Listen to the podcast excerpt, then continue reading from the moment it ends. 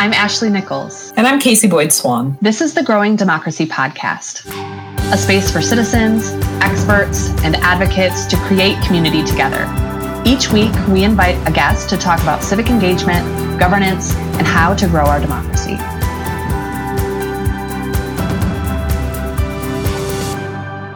This episode is part of our series on the power of political and civic engagement.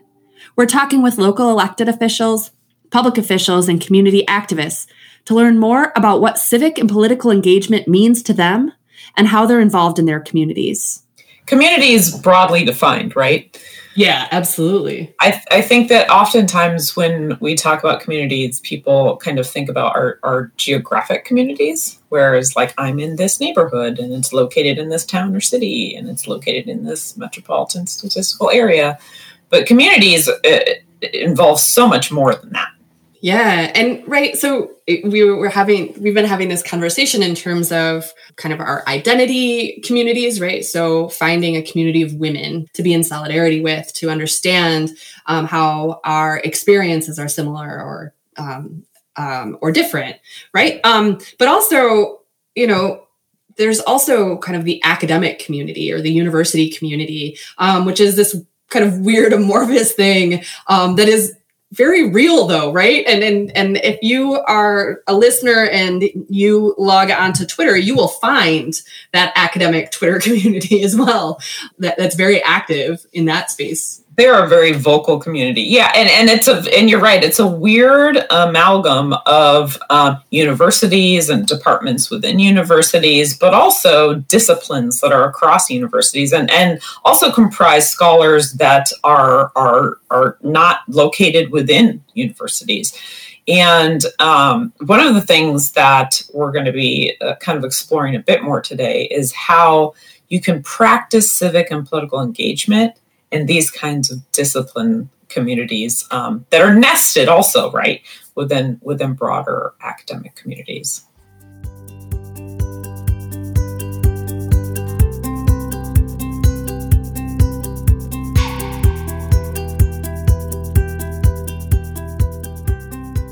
We're super excited to have with us today Dr. Brandi Blessett and Dr. Sean McCandless. Brandi Blessett is an associate professor and director of the Masters of Public Administration program, which has a social justice focus at the University of Cincinnati. Sean McCandless works as an assistant professor of public administration and as associate director of the doctorate in public administration program at the University of Illinois Springfield. We're super excited to have you today. Thank you. Excited to be a part of this conversation. Excellent. All right. So, um, as normal, we always start with uh, this type of question. But can you all tell us a little bit about yourselves, um, who you are, the type of work that you do, um, a little bit more than what your bio provided, um, so we can get a sense of, you know, why you're here today. Um, Sean, would you mind starting us off? No, not at all. You know, just thanks for being here. I mean, this is just always such a great group to be with. You know, any chance I get to talk to the three of you is is a great day. Um, so, in terms of my research, I mean, I'm I'm really interested in in social equity and all of my research concerns that, but I'm particularly interested in these questions of these interpretive aspects of social equity, uh, not just in terms of performance measurement, but what do people consider fair? Why do they consider fair? What are these power dynamics there? And you know, one thing I always like to say is that you know you could have a beautiful empirical analysis of something that uh, could demonstrate a disparity, but it, it still takes a human being to interpret that, to interpret what does this mean? How do we measure it? What do we do about it? And it's that interpretive aspect that I'm particularly interested in. And through the section on democracy and social justice in ASPA, that's other that's the type of questions we're trying to have as well to really break down these barriers, to break down these existing racist, white supremacist, patriarchal power structures. Brandi, do you want to also share a little bit about you and your work? Sure. I just want to say shout out to Sean, right? Because not I, this moment that we find ourselves in, explicitly naming these systems of oppression is magical for me, right? I know it makes a lot of people feel uncomfortable, but the reality is, you know, Bell Hooks talks about the fact that if you can't name it, you can't solve it, right? And so to hear Sean say that within the context of public administration, as a scholar, as a, a, an educator, as a practitioner, it, it really means a lot to me, um, particularly because it re- for me it feels like it's a turning tide. Uh, the moment that we're in.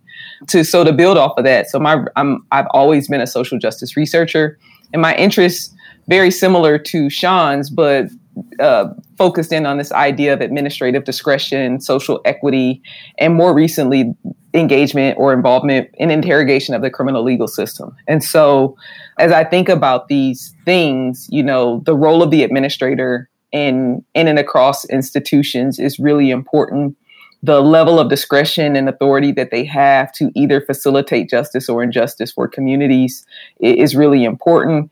And I'm not going to say it's understudied, but the racial implication of that needs a bit more critique, right? You know, beyond, you know, Lipsky street level bureaucracy, how many people are really digging into how decision, how, how choice points affect the, the, the cumulative impact of people's lives, communities' lives. And I think that's fundamentally important. And so, this role of the administrator, the discretion that they have, uh, their use of public resources um, within the context of a public institution really are, are at the forefront of my mind and how all of those things manifest itself to create a differential experience for, for people at the margins, be it um, women, um, LGBTQ individuals, uh, disabled individuals, English language learners, right? And so, really wanting to interrogate that a bit more.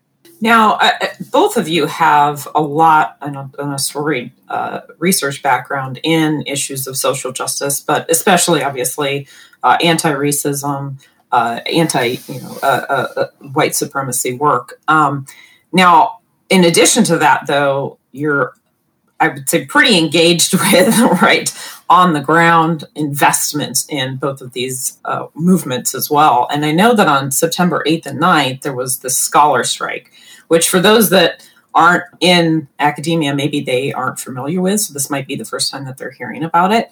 What was the scholar strike? And how and why did it come to be?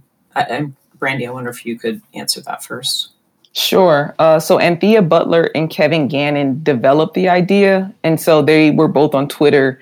And from Anthea Butler's perspective, she said basically, we need to support the athletes of the NBA and WNBA who have taken a stance against racial injustice. And I think we as scholars should do something. And she initiated the hashtag scholar strike. So I saw that and just randomly tweeted, we should do that, right?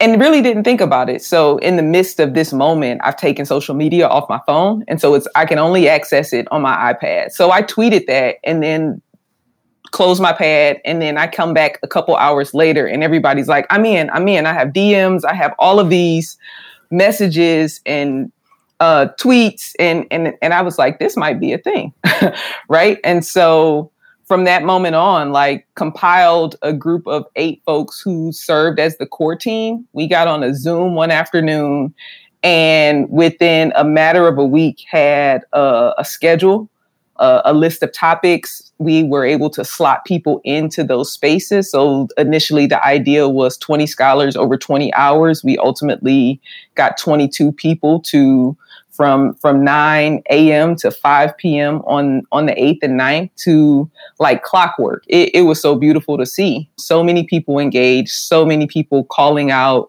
these systems in support of uh, racial justice, uh, social equity, and putting that within the context of our discipline of public administration. So people were tweeting, you know, about from a research, from a teaching, from a practical standpoint, how these how these topics affect us how can we integrate them how what are our experience with them? And so it was it was just a, a beautiful thing to be a part of. Now uh, sean you were a part of this too. Um, can you talk to us more a bit about your experience and like what motivated you to join in with this? And and why was pa scholar strike uh, and how was it how was it related to the larger scholar strike Mm-hmm. I mean, I really have to give a big shout out to to Brandi and Tia, who uh, really, you know, got this off the ground, kept us organized, created the schedule, and um, and really just seeing what each of us wants to contribute. Um, the way that I think I saw this fitting into the greater uh, uh, scheme of the scholar strike is that public administration did need to be called out specifically. It did need to have its culpability in creating and maintaining and expanding systems of justice called out in no uncertain terms in multiple ways. Because let's I mean let's face it the system is not neutral. The idea of a, of a bureaucrat of a neutral uh, bureaucrat is is just doesn't exist. Um, PA since its inception has been the vehicle to create these systems of oppression and to make them work and to exclude. And this is something that I think makes a lot of people very uncomfortable. This is something I put in my tweets. It's uncomfortable to say this, but this system was designed to exclude.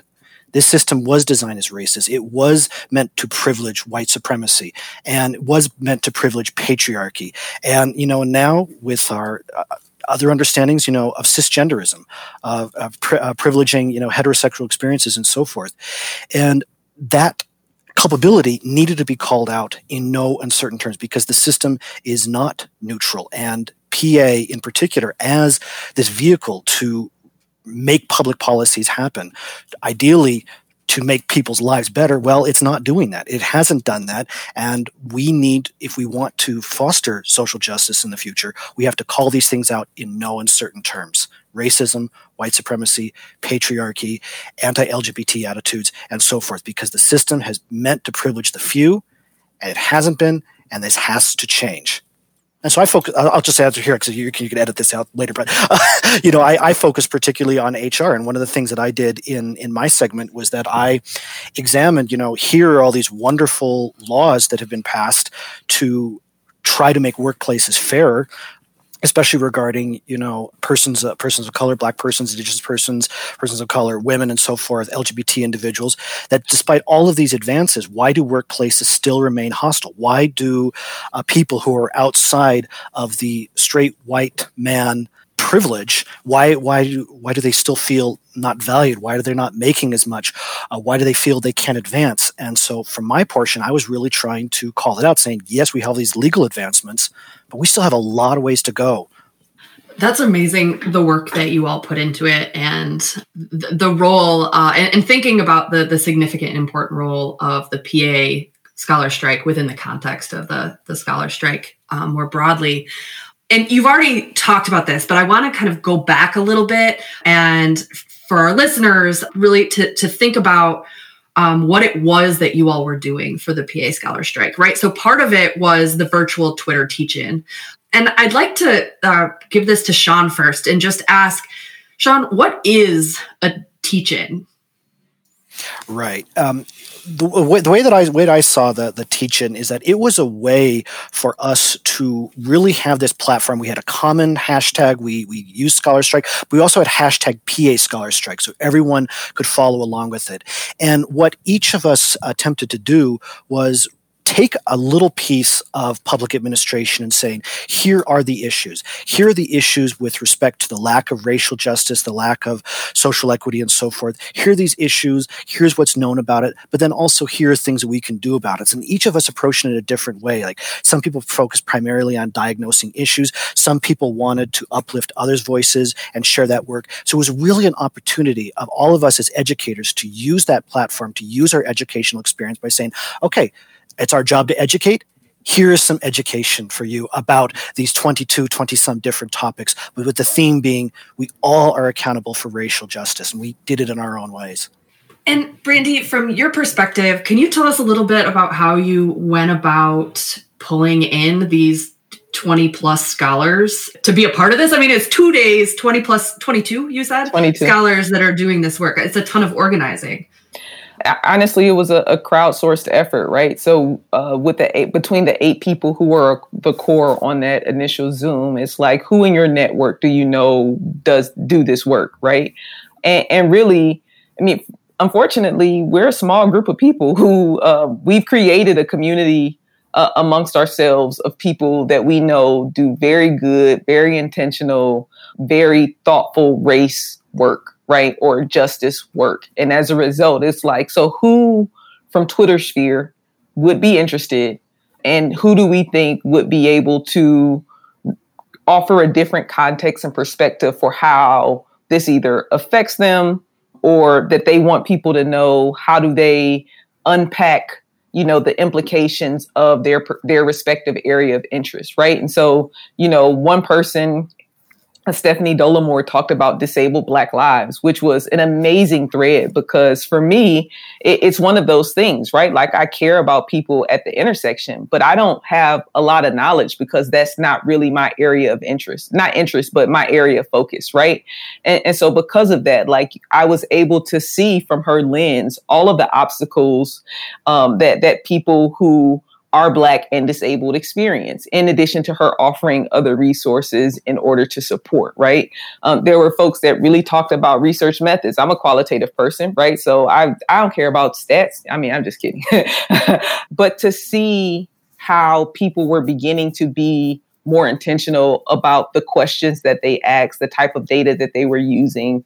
And, and Hannah Lebovits put put put together a wonderful thread around research methods and just kind of those those thoughtful considerations, right? And so, you know, whether it was budgeting or nonprofits or local government or ethics or even the foundations to PA, um, everyone has such a unique perspective. And because we are a small community, we kind of knew who to tap into, right? And so it wasn't it wasn't hard at all for us to identify who those people were. Um, the the reality is that once we got started, there were other people who were like, "Hey, I, you know, I not not wanting to offend people, but I, I wish I would have known because I would have loved to contribute." And so they contributed in other ways. They retweeted, they responded, um, and so they were supportive in that regard. But you know that's that's kind of a, it was really a kind of crowdsourced effort but again it's it's not enough of us that do this work and and and I want to be intentional about the thoughtfulness for which these scholars have engaged in this work throughout their career, right? Like it's not a bandwagon issue. It's an issue that they've always cared about, that they have have have researched and and really been intentional about how they bring that conversation to the discipline.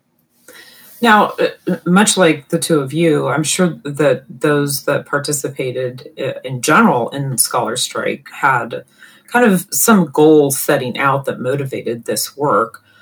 What were some of these goals? What are some of the goals that that you guys had in mind? And uh, was the teaching and the strike more generally, do you think, useful in attaining those goals? Brandi, I'd, I'd love to hear from you first.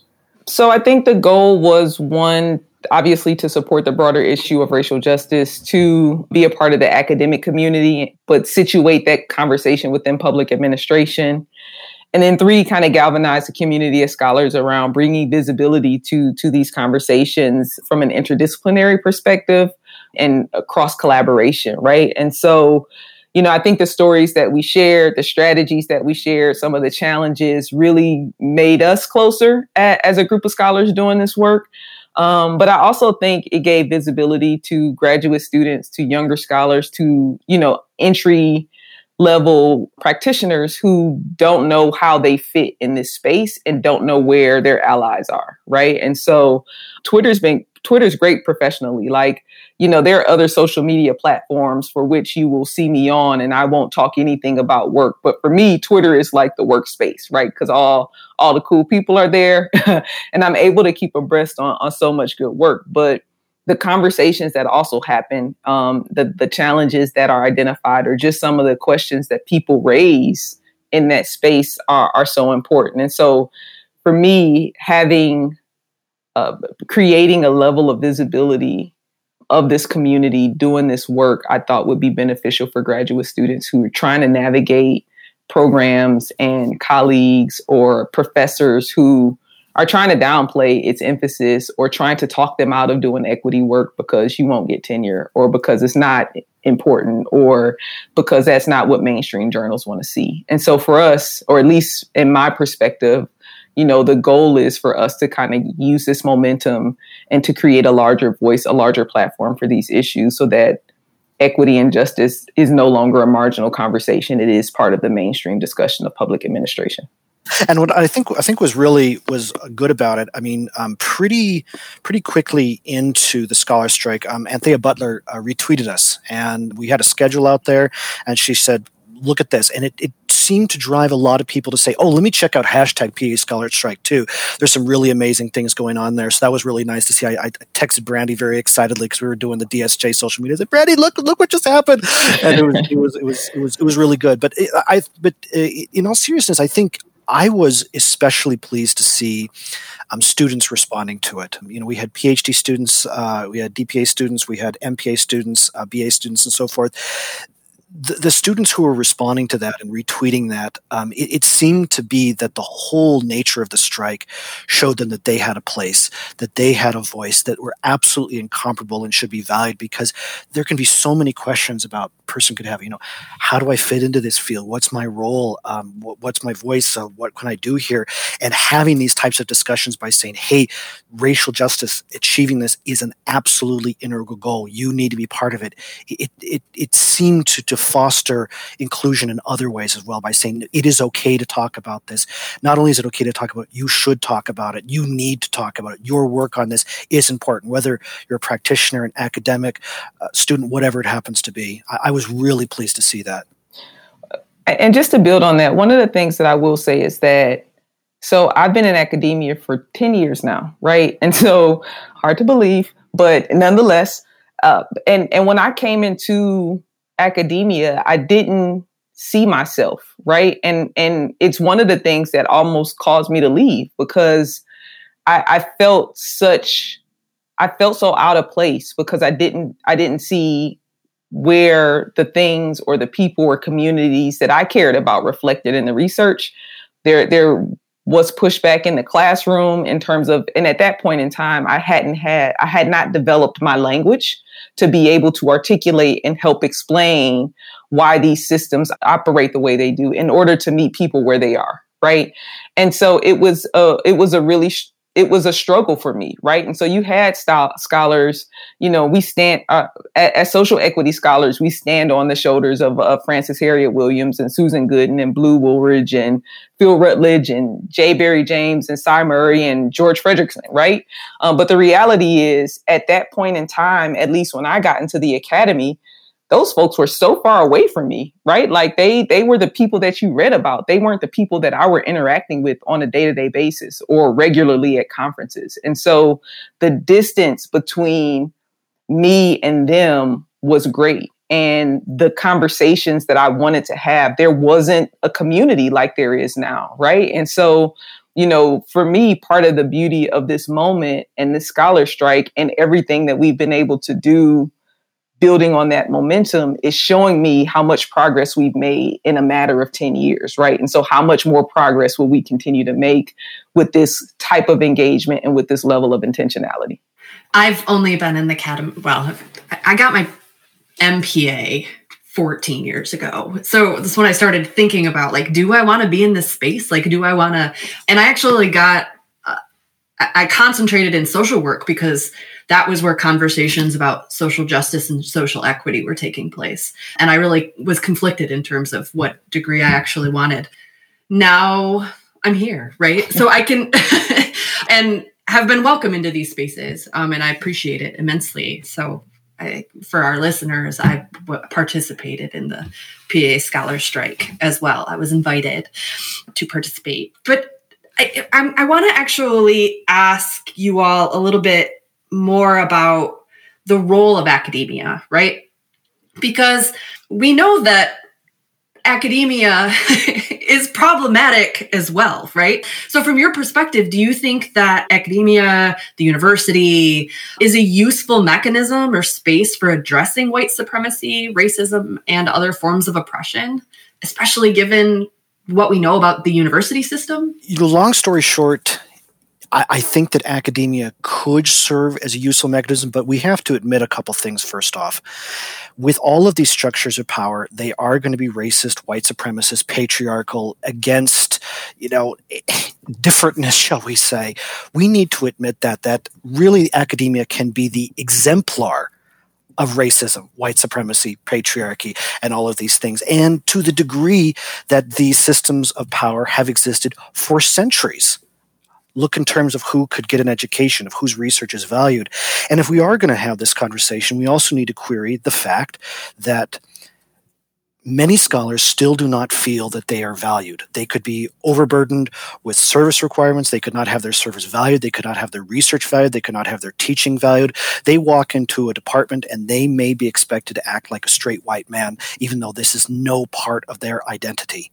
And that is really, really dangerous because you could have tenure decisions that are based upon this. And we know this. People going on Twitter saying, wait a minute, I was denied tenure because I decided to teach about race uh, and racial justice issues. And then I wasn't received didn't receive tenure. And then one person said, well, now they're going to bring in a white man who's going to be celebrated for doing this thing that I probably did better. You know, we see these things all the time on Twitter. So yes, it absolutely can be a useful mechanism, but only if we begin to unpack and admit all of these things first. And I'm just going to end with this because I'm really curious what Brandi has to say about this. I, you might have seen some of these things going around Twitter, uh, like these Shel Silverstein little things about the difference between inequality and inequity and, and equity and justice. And eventually you get to the justice picture and they're propping the tree back up to say, oh, we're resolving the institutional injustice and everything's fair now. Okay, there's a big problem with that injustice is not accidental. It is designed. It's not just a matter of the tree growing left or right. It is designed that way. And so if we do want to make academia a useful mechanism to do it, all of these things need to be named, to borrow Susan Gooden's uh, ideas, named, blamed, and claimed in no uncertain terms because – biggest danger we can have is say, academia, you can resolve all these things. And all we end up doing is just reperpetuating systems of power, systems of inequity that just happen to be put in terms that are acceptable to the elite. And that is so dangerous because if we talk about the dismantling of the systems in terms that please the oppressors, we are not actually fulfilling our ability to do anything, to create any type of justice. So I, I'm really curious what Brandi has to say about that. My immediate response, and you can edit this out, was hell no, right? I honestly got into academia because I thought it would be different, right? And the higher up the food chain I get, I realize that it's like sausage being made is terrible, right? Like it's nothing that you want to see. And we have like there there's all of these like conversations about academic freedom and freedom of speech and all of that, right? But the ability to use the classroom to engage in discussion and, and push up against these concepts creates the student who goes to, I'm going to tell and I'm going to write you a bad evaluation, right? The reality is that everything about our current institution is designed to maintain the status quo right? And and it, it's really interesting. And and part of the reason that my thread was on critical race theory for the scholar strike was in response to the president and his constituents and all of his colleagues who had a temper tantrum about critical race theory and white privilege right? So much so that the omb you know wrote a memo saying that you know all trainings that have critical race theory and white privilege in them will be will not be funded anymore. First of all, I don't even know how I don't even know where that happens anywhere, first of all, right? But the reality is his and his response is a proposal to defend patriotic education, which is the same education for which we've been misinformed and miseducated about in the first place, right? Like it, it's so frustrating to have a conversation or eh, I guess I will say that higher ed, academia is a microcosm of society, right? The same structures and tensions that exist in the public sector, that exist in the private sector, exist in the nonprofit sector, and also exist within academia, right? You're talking about, you know, Sean has been naming this stuff the whole time, like patriarchy, white supremacy, gen, you know, all of these isms, right? And that doesn't manifest itself differently within the context of higher education, right? There's still too many of us who are the first or only women in our department, the first or only black people in our department, the first and only whatever, right? And, and that's extremely problematic because it really it creates a different experience for students in the classroom, what they can learn, what they're going to be exposed to, how they understand the problems. I'll be honest, I didn't see my first professor, black woman, until I got into my master's program. And that was the first opportunity for me to say, I can do that. Because prior to that, it was just like that's that that's not for me. Right. And, and so that lack of diversity, that lack of perspective in the classroom, and that and, and and Dr. Hall to this day is a mentor of mine. She helped shape my professional trajectory in a way that I never would have gotten exposed to if she wasn't in the front of that classroom. Right. And so, you know, I think that like, I, I think that these ideas are so entrenched that to push up against it feels like an assault when the reality is it, it's an opportunity for us to really use the classroom as a space to to have critical conversation where else are you going to do that? You're not going to do it with your family. You're not going to do it with your friends. It's not going to happen around the dinner table. Everybody's going to sing kumbaya and say the things that are, are, will make people comfortable. The only time we are really in a space where we can interrogate and be critical of ideas is in the classroom. And if we take that away, then what what else do we have, right? We we we lose the ability to communicate. We lose the ability to debate, really. I'm not saying you just let people go crazy and say whatever, right? You have to foster a space where people feel comfortable. You have to sp- foster a space where, you know, those ideas and people are open to be vulnerable. But if it can't happen in the classroom, where else is it going to happen? Yeah, I mean, it, you both are saying just things that are just absolutely striking for me. Yeah, that's that's precisely what I've been thinking this whole time, and only I couldn't say it so eloquently. So, I really appreciate both of your thoughts on this. Now, I, you're both engaged in other work, uh, I mean, really actively trying to dismantle and disrupt racism and oppression in society and in academia. Can you tell us a bit about some of your other work? Uh, just think, right, ATP Dialogue Call, DSJ Forum, and, and do you see this work as a necessary part of civic and political engagement?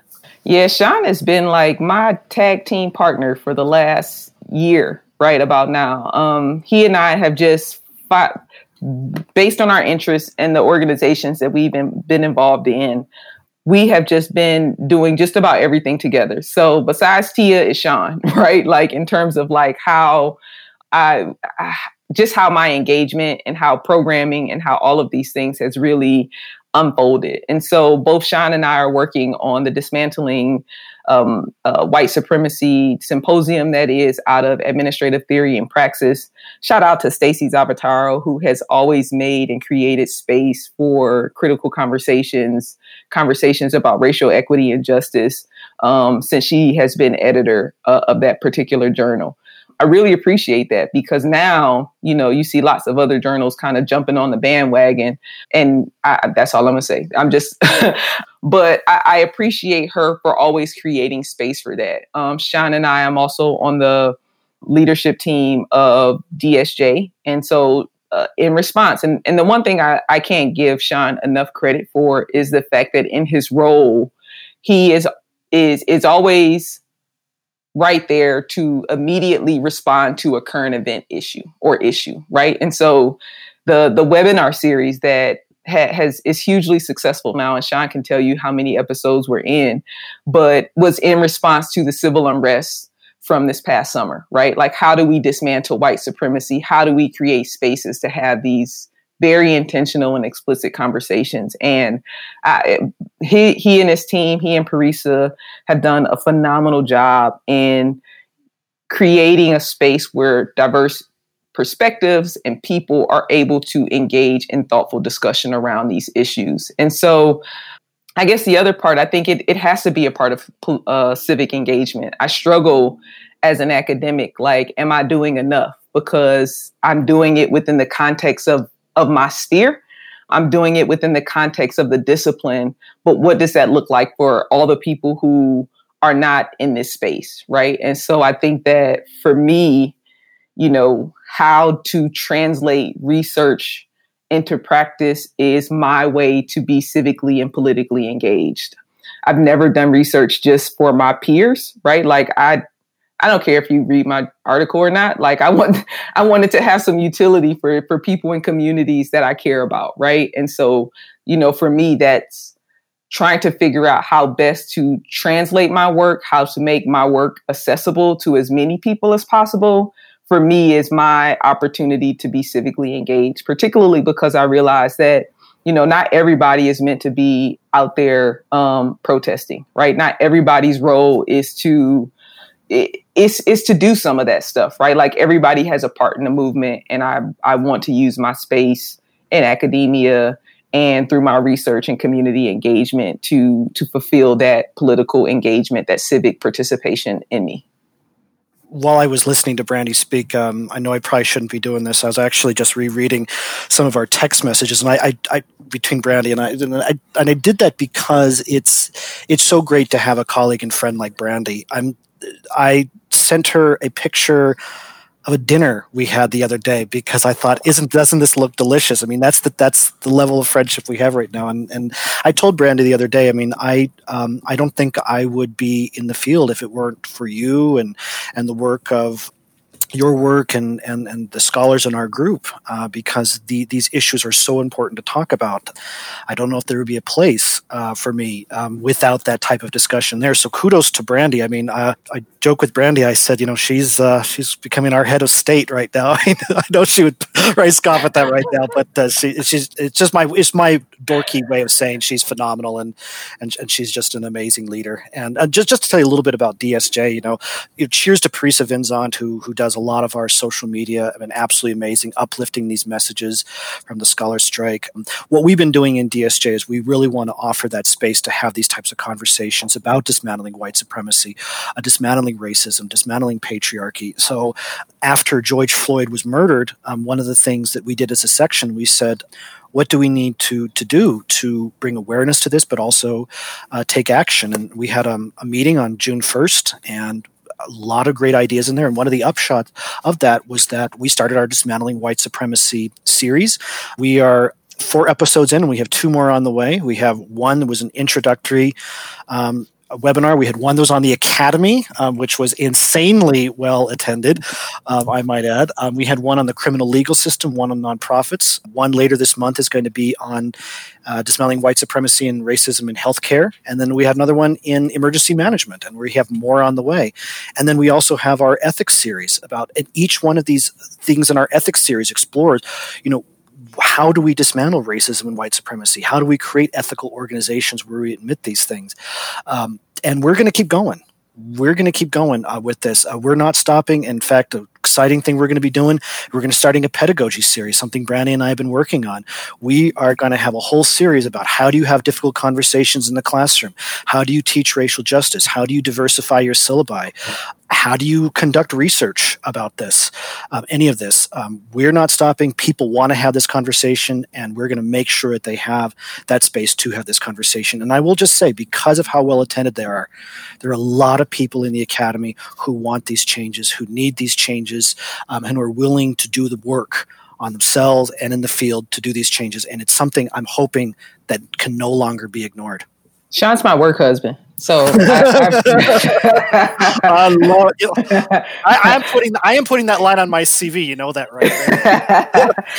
no, Sean is totally my work husband. But a couple of the other things that that he failed to mention, right? Like so, again, in response to the statement that DSJ put out uh, collectively um, a number of us put together and were invited. Shout out to Bruce and Will from JPAE, right? We just submitted a guest editorial that had, had was published today, as a matter of fact, that's that is available online. The work of the scholar strike and trying to figure out what's the best way to keep this momentum going trying to figure out uh, the development of a number of symposia based on those Twitter threads so that you know we can memori- uh, memorialize that that work and, and, really continue to build upon uh, the interdisciplinary aspect of that. And even the PA Times column, Sean has been so great um, that that that he put forth for DSJ, right? And so we are about three columns in. We see, I told you my work husband. Um, but but but we put forth right, and so you know, being very mindful about how to engage people in creating this space where we're having practical conversations about these issues of justice and equity. It's you got 850 words to make it happen, but you know, um, we've, we've done a good job thus far. And I'm super proud of the work that we've been able to do together as a team um, and, and really looking forward to how we will all continue to just support each other moving forward. Brandi, you already you you mentioned this a little bit previously, but Sean, I want to ask you. So scholars in the larger academic community often are really disconnected from broader civic life. And how do you see your work as complementary to or intertwined with the civic and political life of the communities that you're a part of. Right. Uh, that's a that's a great question, and, and I think a lot about how to answer this in terms of philosophies of science. You know, big surprise there, knowing who I am. We do not have God's eyes views we shouldn't have God's eyes views uh, in terms of there's this idea out there that, that the researcher can stand apart from this in this very you know superior sort of way and just study these things entirely objectively. And and maybe maybe to a certain extent with certain things that that could be true or could be approximated. But the reality is that with the things that we study um, especially in terms of social equity you know social justice racial justice and so forth we're all participants in various ways, whether whether we want to or not. You know, we are all participants. So we need to get rid of this idea that we're just standing behind this screen, just studying things standing out and looking in. And what I what I think that means is that it is okay to be an activist. It is okay to use your researcher in order in research in order to argue for change. There are ideas out there that saying if you're trying to argue for change, then you're somehow not scientific. You're somehow not being neutral. You're somehow not contributing to the literature. And that is just very dangerous because if we're not using this research in order to improve people's lives, then what are we doing? So all of these things are intimately connected with broader civic life because if we're we're supposed to be studying how government runs, at least we in PA, we're supposed to be understanding that. And so it is okay to say, no, this is not working. No, this isn't unjust. No, this other thing needs to happen because if we're not doing that, we're not acknowledging how normative the field actually is, and we're missing the big picture. And the big picture is that each of our lives are infinitely precious. And government, ideally, should make those lives better. So when government acts in such a way that it takes away that infinite preciousness of life, we can really call into question its legitimacy. And if we do not comment on that, if we don't stand up for protecting that infinite preciousness of life and the need to design systems to protect that infinite preciousness of life, I quite frankly don't see what we're doing. So everything that we do should be intimately connected because let's just get rid of this whole God's eyes neutral view that we have in terms of our research. Okay, I'm, I'm getting out my soapbox right now. Soap it. Yeah, I loved it. I'm, on board. So we're all on your soapbox with you. It's okay. Among friends in this space. no, I that I I I can't agree more. Right, we are training public service professionals to go out and be stewards of government and democracy. Right how are, how are you not an activist in that space right? Because so much of our so many of our institutions fundamentally create a, a, a disadvantage right? And so if we as people who are going to work on behalf work in government right work on behalf of people are not mindful about how these systems create disadvantage how they facilitate injustice then what what's the point? Right? Like this idea that we should work in a vacuum, that we are acontextual, that we are ahistorical, right? You know, the conversation is like things are bad now. Well, how did they get bad? How many decisions were made for us to get to this space, mm-hmm. right? How much did we ignore that that created this cesspool of mess that we're in right now, right? You know and and i think for my at least in our program and what i try to tell my students is that none of this stuff is objective. You are not neutral. Your life matters. Your experiences uh, impact how you see the world. And the more experiences you can have with diverse people in, in situations that are outside of your comfort zone the better you will be prepared to navigate the world as an administrator right for, for, for those people who are just reading the textbook and, and trying to solve a problem within a very controlled environment, it's just disingenuous because there's nowhere in the world that that happens, right? So, so our students need to understand their role as stewards of democracy, right? And democracy can't just be this re- espoused theory that we have. We can't just espouse that we're the United States. We're the foundation of democracy, right? We do justice and equity, right? Like follow our motto. And none of that manifests itself for the lives of so many people in this country, right? And and so that disconnect for me is is really troublesome and and has always been at the heart of my frustration with the field, right? But you know, James Baldwin talks about the fact that if I, I, I love this country, so I feel like it's my duty to critique it. Um, I got lots of critiques, right? but but I also feel like it's my duty to create spaces and to create opportunities for us to have different conversations, right? Because it's so important. And it really is life or death for so many people in this country, right? What the things we don't do, the the ways we don't make decisions, or the decisions we do or don't make, the resources that we allocate or don't how we implement policy, how we evaluate policy, how we engage with our constituents, right? Like all of that stuff matters. And anybody that tells you different does not have democracy in mind. They don't have justice in mind. They don't have fairness in mind. And so, yeah.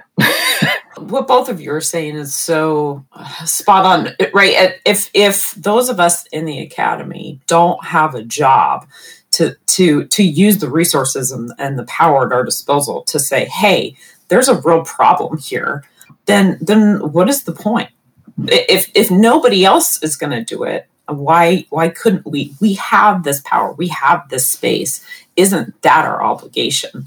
Uh, and and I think that to to not do it is to not not just perpetuate the violence, but to actually create the violence yourself. Um, and and hopefully hopefully this is going to only increase as we as we go.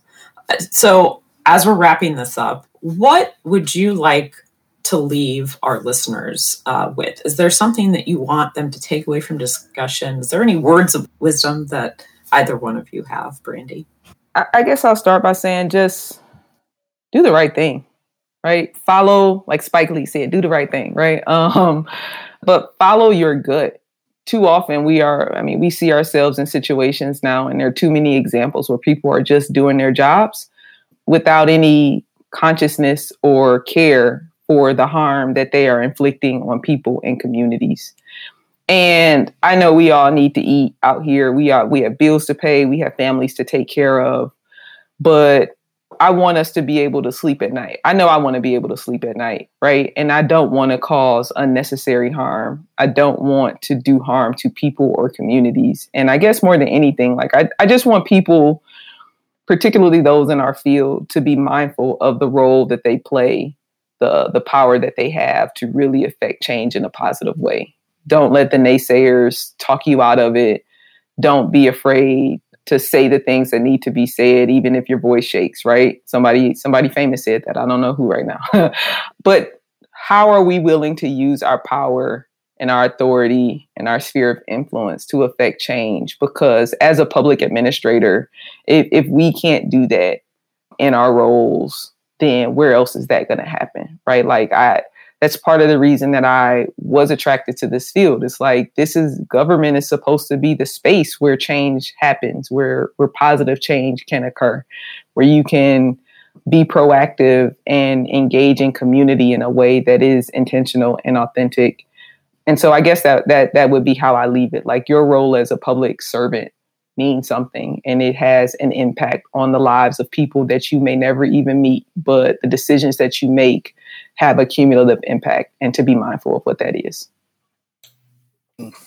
Can I even follow that? Um, um, I, I, I think it goes back to to something that I said is that we we need to remember as those who study public administration that these situations are about people and people are infinitely precious. That which is happening now will never be again. People who are lost now, at, depending on your philosophical view, at least on this side, will not be again each life is this universe of memories, of passions, of histories, of families, of friends, of these experiences so when public administration acts in such a way to destroy that, that is a huge problem. And so there's no time like the present to get it right. That is has to be the big goal of public administration. There's no time like the present because it will never come again. We have to get it right now because once this moment is gone, it's gone. And we have to work to improve the now, but also the future, but we cannot wait for the future in terms for it to happen. It has to happen right now because if we're not creating systems in, in order to improve people's lives and everyone's lives, then I question the value of those systems. And those would be the big messages. And that's something I hope that Scholar Strike would work for and did, and that our field continues to work for. Let's make it better for everyone to treat everyone according to that preciousness that they have earned, that they deserve. Wow, thank you both. I don't even have words to follow. So I just want to, I'm just going to say thank you for sharing your time with us and and sharing this space with us. It's such a pleasure to have you on the podcast. No, thank you all so much. I appreciate it. It was it's really nice to be able to just kind of have a conversation uh, about some of this stuff with you all. And I I just appreciate the platform. I appreciate the space. I love the work that you're doing and we'll always amplify and continue to just promote that as much as possible because it's it's so important, right? Like it's it really is the the bridge to the theory to practice, right? Um, you all are exemplifying that. So thank you so much for the work that you're doing. Now you two kick ass. You kick ass. Oh, thank you. Seriously. Seriously. It doesn't feel like work. It feels like fun. yeah. No, this is great. No, this is super cool. Thanks for listening to the Growing Democracy podcast. I'm Casey Boyd Swan, and my co host is Ashley Nickels. Our podcast is edited by Jeremy Demery at Golden Ox Studio right here in Cleveland, Ohio, and supported by the American Political Science Association. If you like our show and want to know more, check out our website, growingdemocracyoh.org. Join us next time when we continue this conversation about political and civic engagement.